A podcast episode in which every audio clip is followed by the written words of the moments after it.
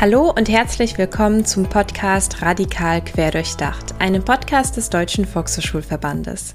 Mein Name ist Anne Deni und ich begrüße euch zu einer Interviewfolge. Diesen Podcast gestalten meine Kollegin Mona Leitmeier und ich gemeinsam. Wir beide gehören zum Projektteam Prävention und gesellschaftlicher Zusammenhalt. Im Projekt entwickeln wir Konzepte, setzen Schulungen für politische BildnerInnen um und erstellen Infomaterialien zum Handlungsfeld der Präventionsarbeit.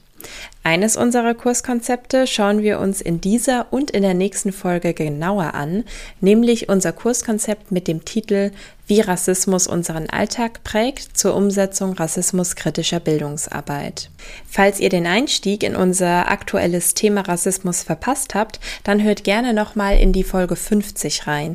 Mona und ich sind hier unter anderem auf die Begriffsdefinition und die Dimensionen von Rassismus eingegangen.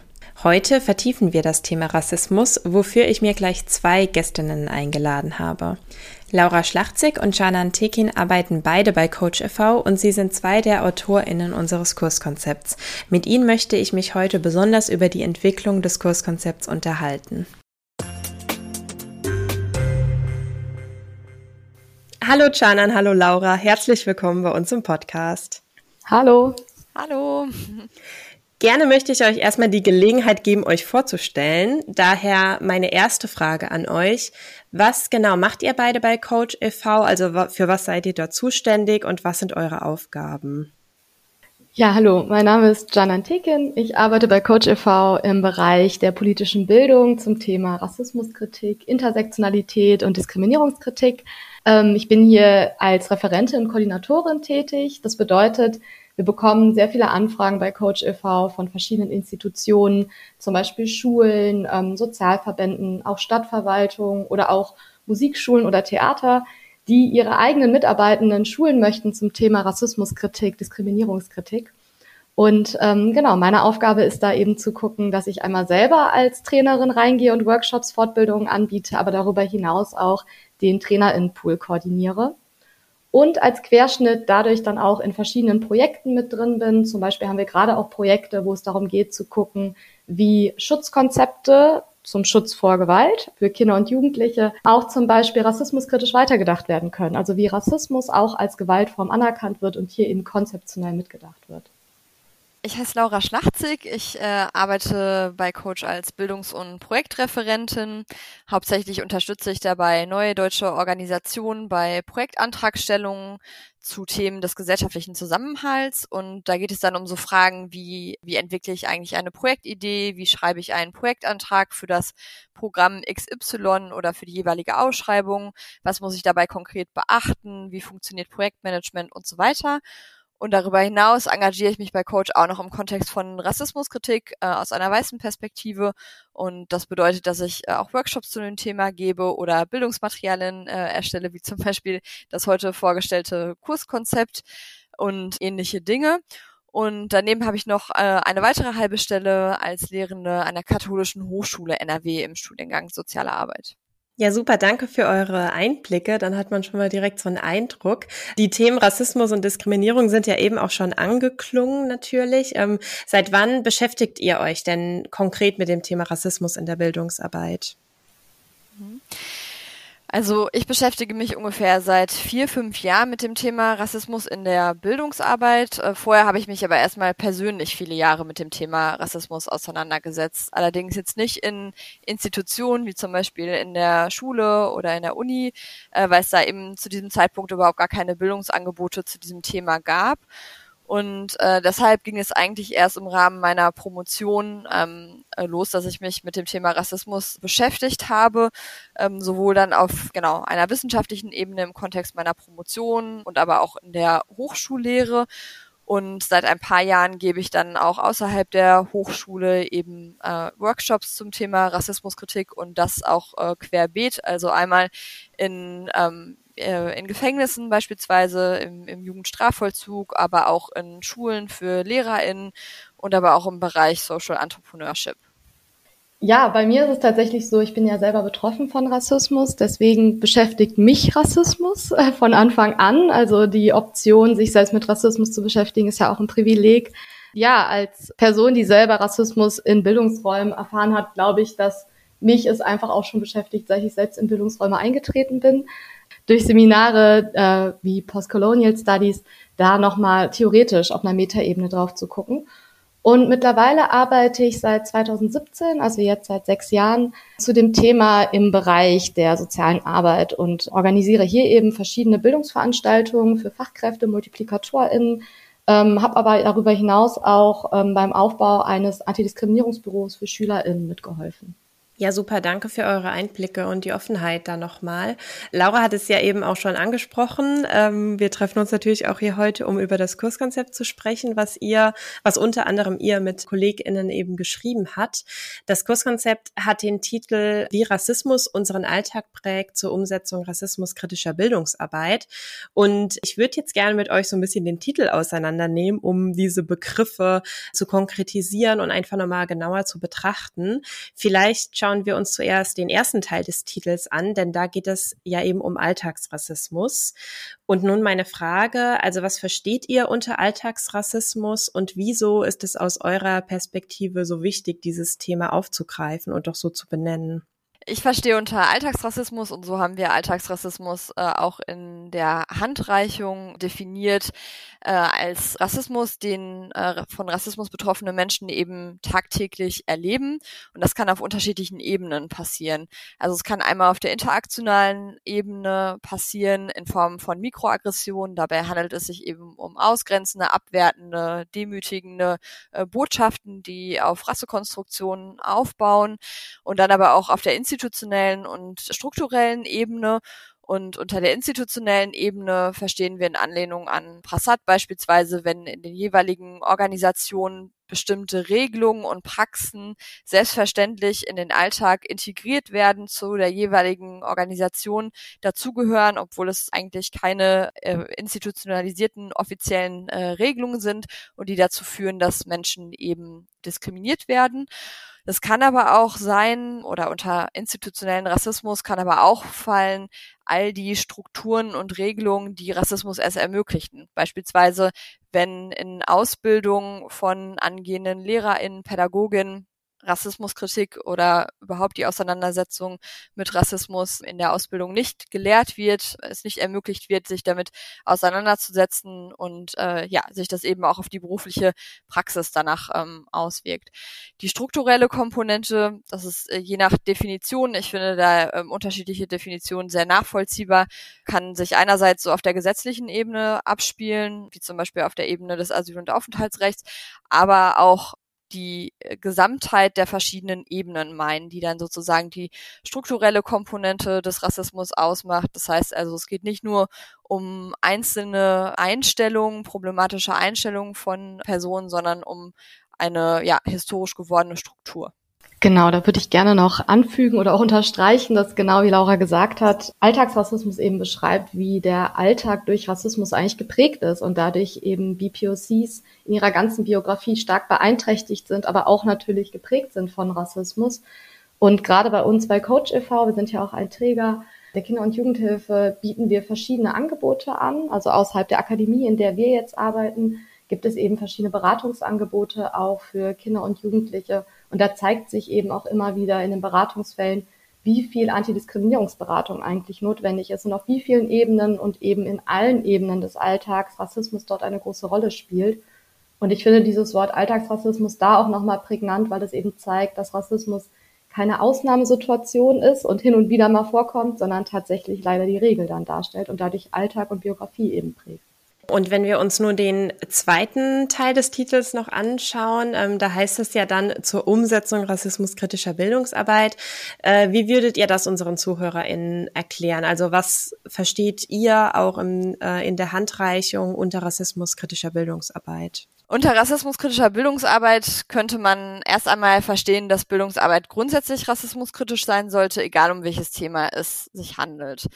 Bildung zum Thema Rassismuskritik wäre dann ein Bildungsangebot zu schaffen, in dem darüber gesprochen wird, was Rassismus überhaupt ist, wie ich Rassismus erkenne, wie Rassismus funktioniert und wie ich auch selbst in eine rassistische Struktur eingebettet bin, aber auch inwiefern äh, gegebenenfalls machtvolle gesellschaftliche Positionierungen reflektiert werden können und aber auch, wie eben von Rassismus geprägte Strukturen verändert werden können und vor allem, inwiefern Rassismus abgebaut werden kann. Und grundsätzlich geht es meines Erachtens aber auch erstmal um die Frage von sozialer Ungleichheit. Also wir leben in einer Gesellschaft, die von sozialer Ungleichheit geprägt ist und in der suggeriert wird, dass äh, alles von unseren eigenen Anstrengungen und Leistungen abhängen würde, wie wir leben oder wie gut, wie gut es uns geht oder wie erfolgreich wir in unserem Leben sind. Und Erstes Ziel wäre es also aus meiner Perspektive, die Erzählung, jede, jeder ist seines ihres Glückes Schmied schmieden, nicht grundsätzlich zutrifft und Menschen von unterschiedlichen Ungleichheitsstrukturen eben äh, betroffen sind, die dazu führen, dass äh, Menschen unterschiedliche gesellschaftliche Teilhabemöglichkeiten haben und dadurch dann eben auch zum Beispiel an beruflichem Erfolg oder in anderen Kontexten beeinträchtigt werden.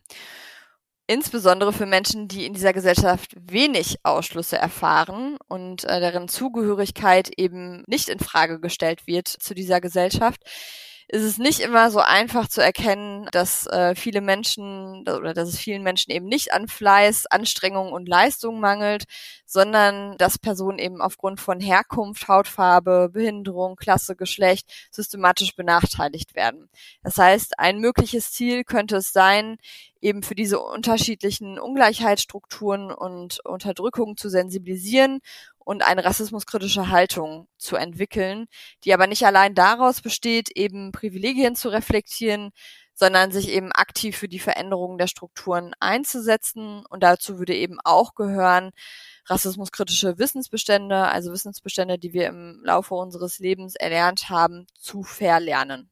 Und in unseren Workshops machen wir auch immer wieder die Erfahrung, dass die Reaktionen sehr unterschiedlich sind. Also beispielsweise die Mensch, Menschen, die diese Ausschlüsse nicht erfahren, kommen oft an ihre Grenzen und machen Erfahrungen, dass sie sehr emotional reagieren, dass sie merken, das macht ganz viel mit ihnen das Thema.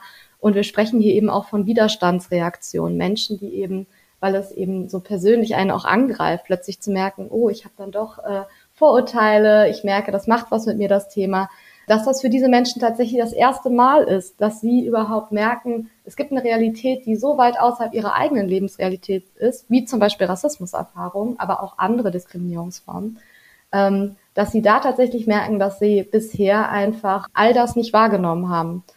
Andersrum machen wir dadurch aber auch die Erfahrung, dass Menschen, die Rassismuserfahrungen haben, die an unseren Workshops auch teilnehmen, ganz oft zu uns kommen danach und uns reflektieren, uns zurückspiegeln, dass sie gerade das erste Mal Wörter für das gelernt haben und merken, dass das, was sie erlebt haben, eben einmal theoretisch nachzuvollziehen ist, wissenschaftlich nachzuvollziehen ist und dass es tatsächlich keine individuelle Erfahrung ist, sondern strukturelle Probleme. Ganz viele sind davon betroffen. Das heißt, in unseren Bildungsangeboten, zum Beispiel für LehrerInnen, machen wir genau die Erfahrung, überwiegend Menschen, die nicht Rassismus erfahren, haben das erste Mal einen Einblick. Menschen, die schon Rassismuserfahrung haben, merken, okay, ich bin hier nicht alleine mit. Und das ist tatsächlich etwas, was sich überall fortsetzt. Ja, deshalb ist es dann, denke ich, auch so wichtig, eben dieses Thema besprechbar zu machen und auch eben äh, unterschiedliche Methoden mit an die Hand zu geben. Auf die Methoden kommen wir dann in der nächsten Folge zu sprechen. Ich würde jetzt noch mal gerne äh, in der letzten Frage für diese Folge darauf eingehen, warum es so wichtig ist, das Thema Rassismus eben mit Jugendlichen und jungen Erwachsenen zu besprechen. Denn mit unserem Kurskonzept richten wir uns in erster Linie eben an Fachkräfte der politischen Jugendbildung, also VHS-Kursleitende, ähm, und auch Respect-Coaches vor allem, die das Kurskonzept dann eben an ihren Volkshochschulen oder Schulen umsetzen können. Und jetzt als letzte Frage dann aus eurer Erfahrung heraus, warum würdet ihr sagen, ist es so wichtig, das Thema ähm, mit Jugendlichen und jungen Erwachsenen zu besprechen? Vielleicht könnt ihr das an, ähm, an drei zentralen Punkten benennen. Also wir wachsen ja in einer Welt auf, in der Rassismus allgegenwärtig ist. Das heißt, wir lernen auch Rassismus. Ganz unbewusst, wir können da oft gar nicht den Finger drauf legen. Ich bin jetzt zum Beispiel 33 Jahre alt. Das heißt, ich lerne seit 33 Jahren Rassismus. Wenn wir über Kinder, Jugendliche, über junge Erwachsene sprechen, reden wir über Menschen, die noch nicht so lange zum Beispiel in diesen, auf dieser Welt sind und in diesen Bildungsräumen. Das heißt, die haben diese Wissensbestände noch nicht so lange verinnerlicht. Es macht also gerade Sinn, mit Kindern und Jugendlichen zu sprechen, weil es ein relativ früher Zeitpunkt ist, auch diese vermeintlichen normative, vermeintliche ja, Normalität von Ausgrenzung zu thematisieren. Das ist also ein guter Zeitpunkt, früh darüber zu sprechen, um hier eben auch ein kritisches Bewusstsein früh zu entwickeln. Zweitens finde ich es wichtig, dass äh, gerade Jugendliche dadurch ja auch eine Möglichkeit geschaffen wird, dann eben weiterhin daran zu wachsen und eben auch nochmal anders auf Schulbücher zu gucken, anders generell vielleicht auf die Materialien um sie herum, Werbung etc. zu gucken. Aber gerade auch der Punkt, den du angesprochen hast, die Zielgruppe, die wir haben mit dem Kurskonzept, also die Menschen, die mit Jugendlichen arbeiten, mit jungen Erwachsenen arbeiten, hier ist es eben ganz wichtig anzufangen, weil auch die, denen ist es überhaupt nicht bewusst. Sie haben eine ganz, ganz große Aufgabe und sie haben auch eine besondere Machtposition, weil sie zum Beispiel in der Position sind, reden wir mal von der Multiplikatorenebene, die wir auch haben, LehrerInnen, SozialarbeiterInnen, das sind Menschen mit sehr viel Einfluss und Entscheidungsmacht über diese jungen Menschen. Deshalb auch sie zu erreichen, um dann eben auch über diese Ebene wieder die Jugendlichen zu erreichen. Ja, Janan hatte ja schon äh, angemerkt, dass Rassismus erlernt ist und genau, leider ähm, ja, lernen Kinder schon ziemlich früh, dass äh, Menschen eben aufgrund von rassismusrelevanten Unterscheidungen kategorisiert werden.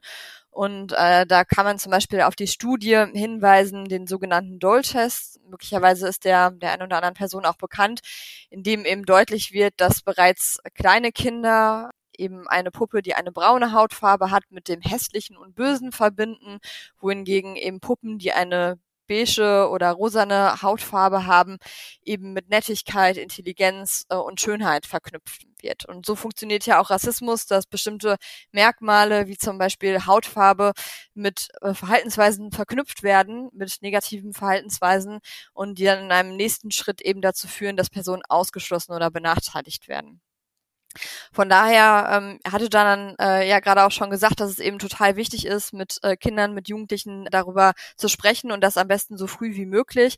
Also insbesondere, wenn es dann Situationen gibt, in denen junge Menschen dann auch diese ähm, rassismusrelevanten äh, Unterscheidungen eben zu benennen, das nicht zu, zu ignorieren oder ähnliches, sondern eben aufzugreifen und bestimmte genau Unterscheidungen zu erklären und zu kontextualisieren.